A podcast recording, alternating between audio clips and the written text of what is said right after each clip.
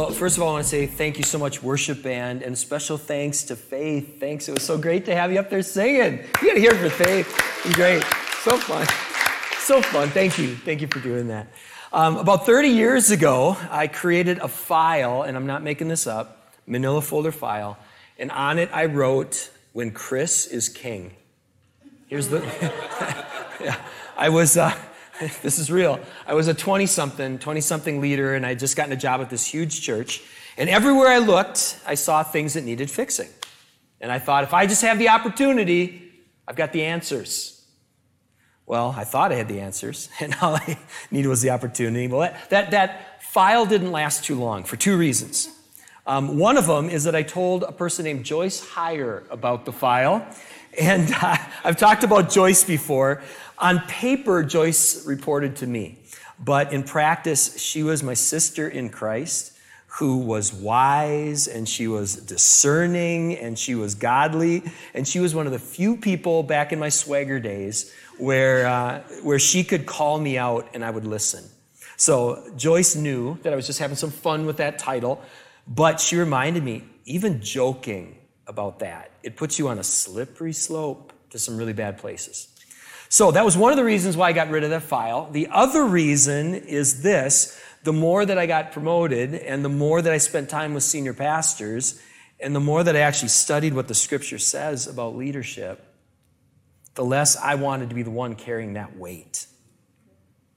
If you're taking notes, I want to invite you to write this down. It is a lot easier to identify problems than it is to solve them. Can I get an amen? It is so easy to go around saying, "Oh, here's what you need to do." In fact, one of the things that is that just brings me great joy is after a Vikings loss, that doesn't give me joy itself, but here's what here's what makes me laugh, all right?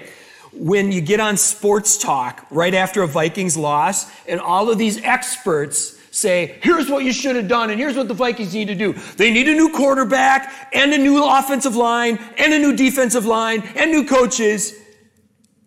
And you're like, oh, okay. And where are you going to find the new quarterback and the defensive line and the offensive line and the new coaches and how are you going to pay for that? You know, it, it's so much easier to identify the problems than it is to solve them. And that kind of thing happens every day, every day, all around us. People are constantly telling others what they need to do to fix things. Hey, politicians, if you would just. Hey, coach, if you would just hey teacher, hey principal, hey supervisor, if you would just, hey mom, hey dad, if you would just, when it's not that easy. I once heard somebody said, everyone wants to be president, no one wants to do president. I love that line because it's easier to identify problems and solve them. Here's another quote. Many in the room can relate to this one. Leadership is the art of disappointing people at the rate that they can stand. Isn't that true? Oh, okay, but now let's let's switch gears just a little bit.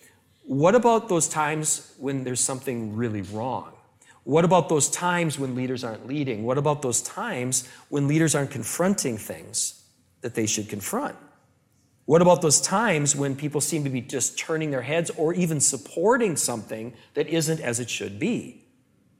There are times where then you start to feel that righteous anger, you know, stirring inside, and when we're not king, Scripture provides this warning. Why? Well, this applies to kings too. This is Ephesians 4:26. In your anger, it says, do not what? So it's possibly possible to be angry and not sin. It's possible. And that's one of the things we want to talk about today. That's the important conversation that we want to have today. If you're taking notes, here's something else I'd encourage you to write down. There is a big difference between righteous anger and unrighteous actions. Can I get an amen to that too? And how often do people blur the two? They feel like they have righteous anger, but what they do in response is not making it better, it makes it worse. It is possible, again, to be angry and not sin. There is a very, very, very slippery slope from feeling that righteous anger to then responding in unrighteous ways. Well, speaking of slippery slopes, back when I was that 20 something leader, we used to take these, our teens to something that we called back then also snow camp. And there was one year, I don't know if you were there that year, but there was Justin, but there was one year we had these cabins at this camp called Ironwood Springs. And there were these cabins up on a little bit of a hill, and then there was a little narrow path going down. Well, it was a snow camp, and there was a little stretch of ice on that path, and some of our guys were like, This is so fun. And they would slide down that little path. And they thought, You know what would make it more fun? More ice. So these knuckleheads found five gallon buckets, and while, while we weren't looking, they started pouring five gallon buckets of water down this little narrow path. They perfectly iced the whole thing. Did they have more fun with more ice? Yes. Were there unintended consequences and collateral damage? Yes. Also, yes. Oh, man. If you are just joining us for this series, the summer series that we're in, we're taking a deeper look into a section of Scripture that is filled with cautionary tales filled with cautionary tales. And right now, what we're doing is we're exploring 1st and 2nd Samuel. And one of the things that we said coming into this teaching series is that we can either learn from the mistakes of others or we can repeat them. So, in today's text, let's learn from this. In today's text, we have an excellent example of how to make things worse instead of better when you see things that aren't the way that you think they should be. So, today we're going to talk about a man named Absalom. Absalom and how his righteous anger turned toxic. Something horrible happened that was absolutely wrong. But the way that he continued to respond, it turned toxic. People get hurt when you empower Absaloms. People get hurt when you act like Absaloms. And hopefully today that don't be an Absalom message is going to make a whole lot of sense. Uh, if you're taking notes, let's start listing some traits of an Absalom. What are some of the things that we see? And the first thing I want to invite you to write down is they have an agenda. Now, is it wrong to have an agenda? Not necessarily. It depends what your agenda is and how you approach it, right? In Absalom's case, his father was King David.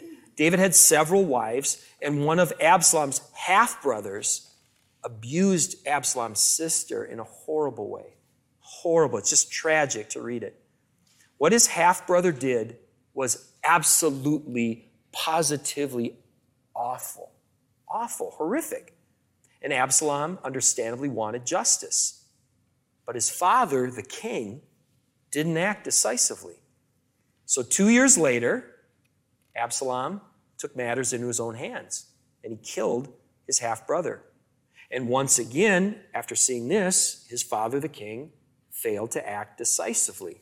The only real action that he took was to ban Absalom from his presence. So, continue on. This is unresolved. Several years later, Absalom wants back in. He wants back into the power, back into the action, back into a position of authority. So, he reached out to Joab. Now, if you were here a couple weeks ago, Joab was the commander of David's army. Joab just ghosts him, just doesn't even respond at all. So, what does Absalom do? Absalom sets some of his servants to go set fire to Joab's field. So now Joab shows up at Absalom's house going, What are you doing? Burning my field. And what does Absalom say? It's your fault. You didn't answer me.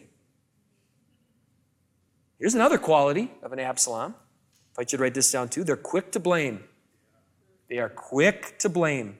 One of the signs that someone is sliding down that slippery slope towards becoming an Absalom is they start thinking their righteous anger gives them the right to burn it down. They can act like a king who has ultimate authority and can do whatever they want. And often, how often do you see this? There's a double standard. They want you to follow the rules that they like, but they feel free to break the rules that they don't like. We often see that. Well, instead of calling Absalom out, what does Joab do? He gives in. And he gets Absalom to be able to come back into the, to the king's circle. Ooh. Absalom still has a few restrictions, which now Absalom's starting to say, guess what? I can ignore these. I can ignore these. When you're dealing with an Absalom, you cannot reward negative behavior because what will happen? More negative behavior. All right, well, that's one of the reasons why Paul gave this instruction to the churches that he founded. As for a person who stirs up division after warning him once and then twice, what, is, what did Paul say? Have nothing more to do with them.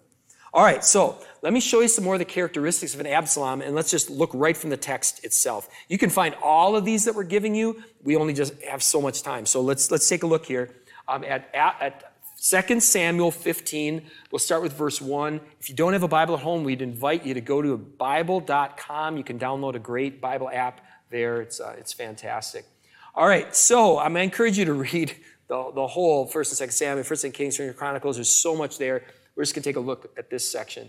All right, so uh, 15, verse 1 says this After this, Absalom got himself a chariot and horses and 50 men to run before him. One, one of the things that separates an Absalom from someone who just complains a lot is this they attract followers. They attract followers. In chapter 14, this, we find out this piece of information about Absalom. This is from verse 25. Now, in all of Israel, there was no one so much to be praised for his handsome appearance as who? As Absalom. From the sole of his foot to the crown of his head, there was no blemish in him. And this is pre filters, people, pre filters. do, do you see any, any crossover between this and today's influencers. Right? They know how to get the look. And, and what he's doing here it, it, with this self promotion, what does he do? He gets the horses, the chariots, the runners. These are the things you do to, to send the message I'm king. So he has got self promotion down. He's setting himself up to look like he is the rightful anointed one. Let's keep reading verses 2 through 5. And Absalom used to rise early and stand beside the way of the gate. And when a man had a dispute come before the king for judgment, Absalom would call him and say, Oh, from what city are you? And when he said, Your servant is from such and such a tribe in Israel, Absalom would say to him, Oh, see, your claims are good and right. There is no man, though, designated by the king to hear you. Then Absalom would say, Oh, hey, if only, if only I were judge in the land. Oh, man, you'd be in great shape because then every man with a dispute or cause might come to me and I would give him justice.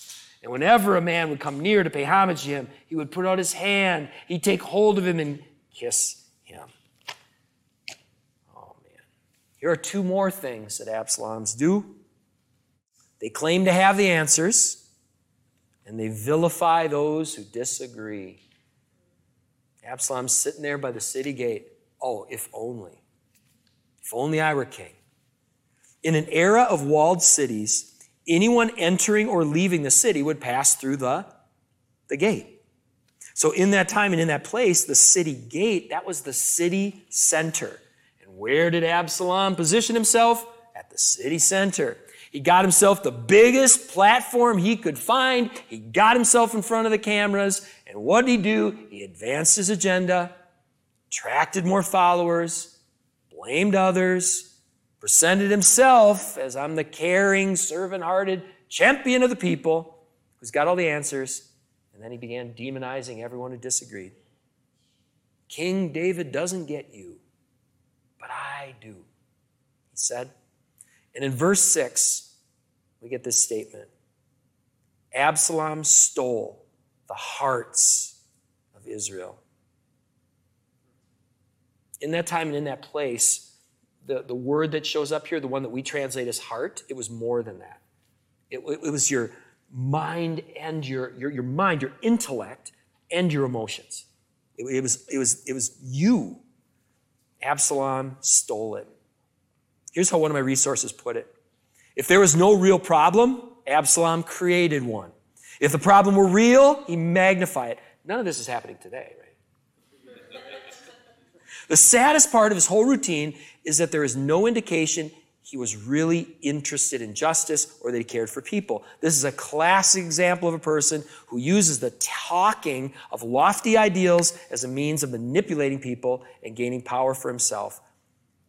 It has never been easier to target people's hearts and minds at the same time. We know how to do that. We know more about brain science than we ever have known at any other point in history. There is a section of your brain that you can target. And when you target it, your mind and your emotions are all jumbled up in that space. And so you think that you're thinking this through, but you're not. You're not using your thinking section, you're using this other section. I see this all the time. People want to win hearts and minds. It's how you sell stuff, it's how you get clicks, it's how you get that platform, it's how you get votes. So they target lower levels of the brain where the minds and emotions get blurred. It is incredibly effective and it is incredibly manipulative. After about four years of doing this, Absalom thought, I've got enough followers to make my move. So he asked his father for permission. He said, Dad, can I go to a place called Hebron? Can I go to Hebron? And I want to go there to quote, keep a vow, and to quote, offer worship to the Lord. And King's David answer, it, it, it is filled with a tragic irony because his father says, Go in peace. He trusts him. Go in peace. Well, this is all part of a rebellion. Absalom positioned himself as an ally but in reality, he was not acting in people's best interest. Absalom asked for permission to go to Hebron. Hebron has a lot of history. It's where David ruled as king before coming to Jerusalem. It's also where Absalom was born. If you're going to go start a rebellion, that is where you want to start it. Take a look at what the narrator adds in verses 11 through 12. With Absalom went 200 men from Jerusalem who were invited guests. And they went in their what? They went in their innocence. They knew what? Raise your hand if you've ever seen innocent people get swept up in things. They often think I'm doing right. I, I think I'm, I'm, caught up in the emotion of this. I'm caught up in, in what, what seems like the right thing to do or, or where I should be or, or, or the right side of history or whatever language they want to use. But innocent people often get manipulated by Absaloms. They get swept up in a moment without really understanding what it is they're aligning themselves with. In fact, Jesus points this out on the cross, doesn't he? When he says, Forgive them, for they know not what they what they do. David was far from perfect, far from perfect, as all leaders are. But he was the best king they ever had. And he was the best king, you read the rest of the kings. He was the best they were going to get. It's interesting how people can forget about David's when an Absalom does his or her thing. They can forget all about it. They can become captivated by the Absalom's image and ideals. All right, verse 12 says this And the conspiracy grew strong, and the people with Absalom kept increasing. Here's why this is so tragic. A final characteristic of Absalom is this their means leads to predictive ends. You can see where this is going unless you're inside the movement.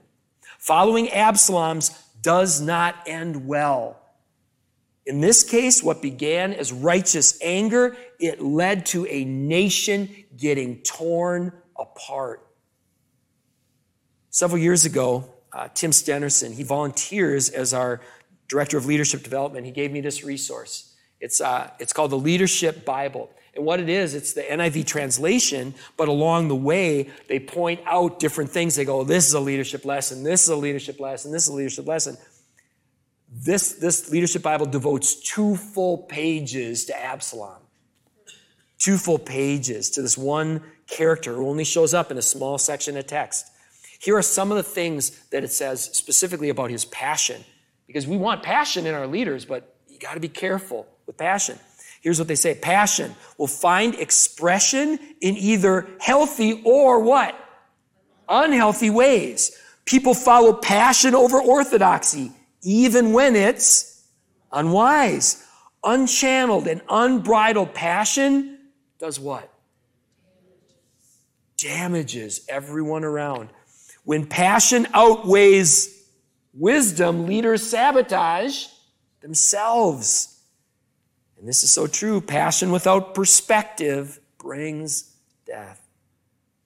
Everywhere we look, every water cooler, every break room, every city gate, we find Absaloms. And on every major issue, on every major media platform, we find Absaloms too.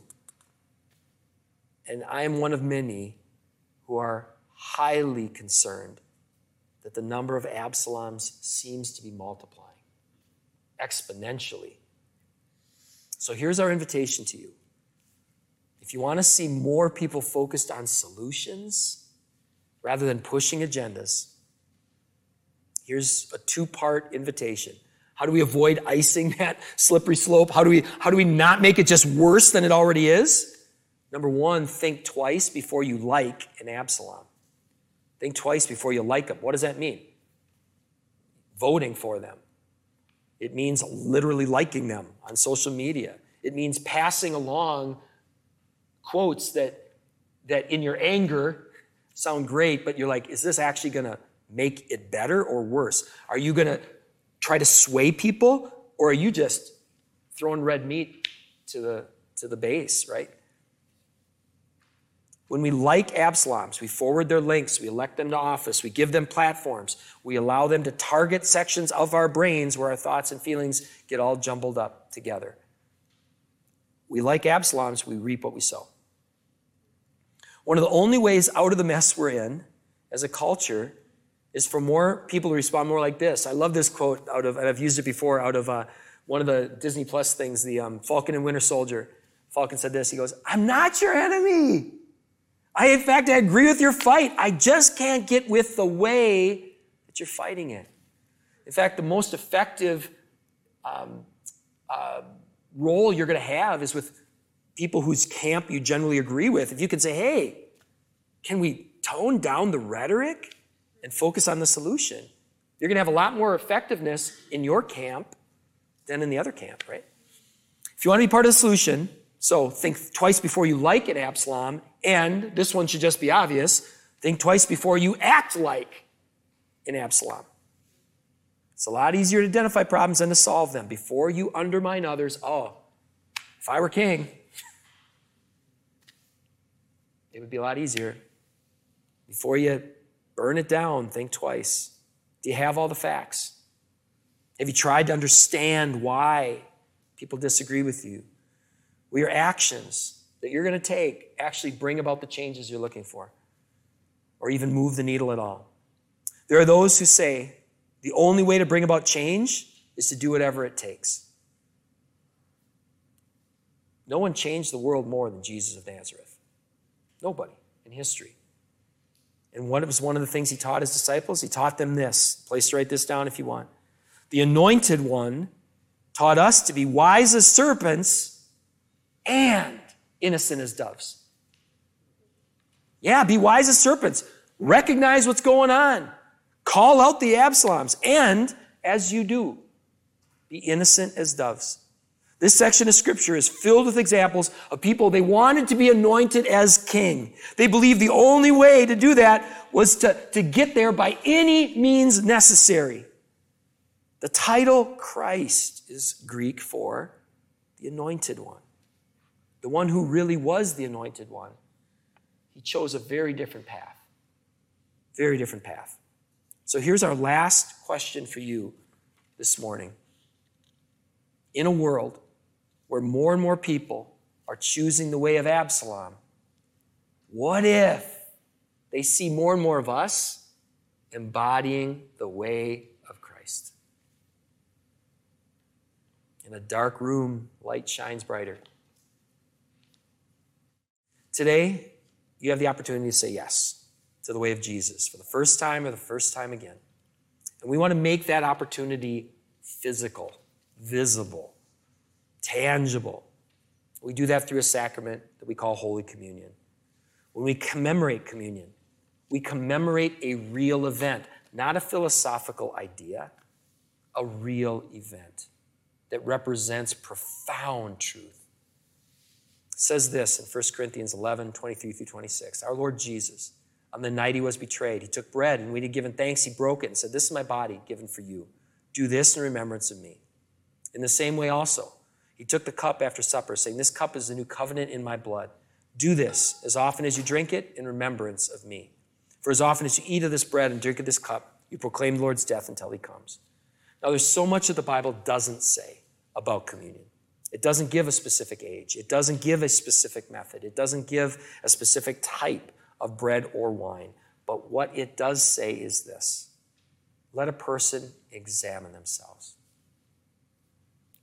What a great passage to examine ourselves. With all of these highly charged, important conversations, are we acting more like Christ or are we acting more like, like Absalom's? Are we liking people who are more like Absalom or liking people who are more like Christ? Could be a great point of reflection for you today. For those who are in per, here in person, you'll have an opportunity. Um, we won't have ushers because we'd rather have it be a decision that you make. So when we're doing those songs, we want to invite you to come and participate. And for those of you at home, if you're able to gather your elements, we invite you to take your bread, your wine, or your juice and engage with us. We also invite you to join us in these prayers. Now, these prayers aren't magic prayers. These aren't the prayers, the one way to pray. What this is is an opportunity for us to join our voices because all of us, all of us have our stuff. Can I get an amen? And so this is one of those reminders that we are all in this together. There is not one of us that gets to, to, to claim the moral high ground here. So let's pray these prayers together, then make them your own, and we invite you to join us in this holy moment. Please pray with me. Heavenly Father, to whom all hearts and minds are open and all desires are known, cleanse the thoughts of our hearts by the inspiration of your Holy Spirit, that we may more perfectly love you and more worthily magnify your holy name. We confess that we are sinners and cannot save ourselves. We have sinned against you in thought, word, and deed by what we have done and by what we have left undone. We have not loved you with our whole hearts. We have not loved our neighbors as ourselves. For the sake of your Son, Jesus Christ, have mercy on us. Forgive us, renew us, and lead us, that we may delight in your will and walk in your ways to the glory of your holy name. We are not worthy for these gifts which we are about to receive, but say the word and we will be made clean. God, the number of times that I have acted like or liked an Absalom are beyond number. Our world needs less of that and more people who are not only trying to follow you, but have invited your spirit to come in and to change us from the inside out. God, we invite you to do that today. And we pray for our church. We pray for our nation. We pray for the schools and the, the teams and the businesses that we represent. We pray, Father, that we could be examples within them of people who are trying to model and live a better way. So now, Father, as we prepare here to sing these songs and participate in this sacrament and make these prayers our own, we join our voices one more time in this prayer that you taught your disciples to pray Our Father, who art in heaven, hallowed be thy name. Thy kingdom come, thy will be done on earth as it is in heaven. Give us this day our daily bread, and forgive us our trespasses, as we forgive those who trespass against us. And lead us not into temptation, but deliver us from evil. For thine is the kingdom, and the power, and the glory, forever and ever.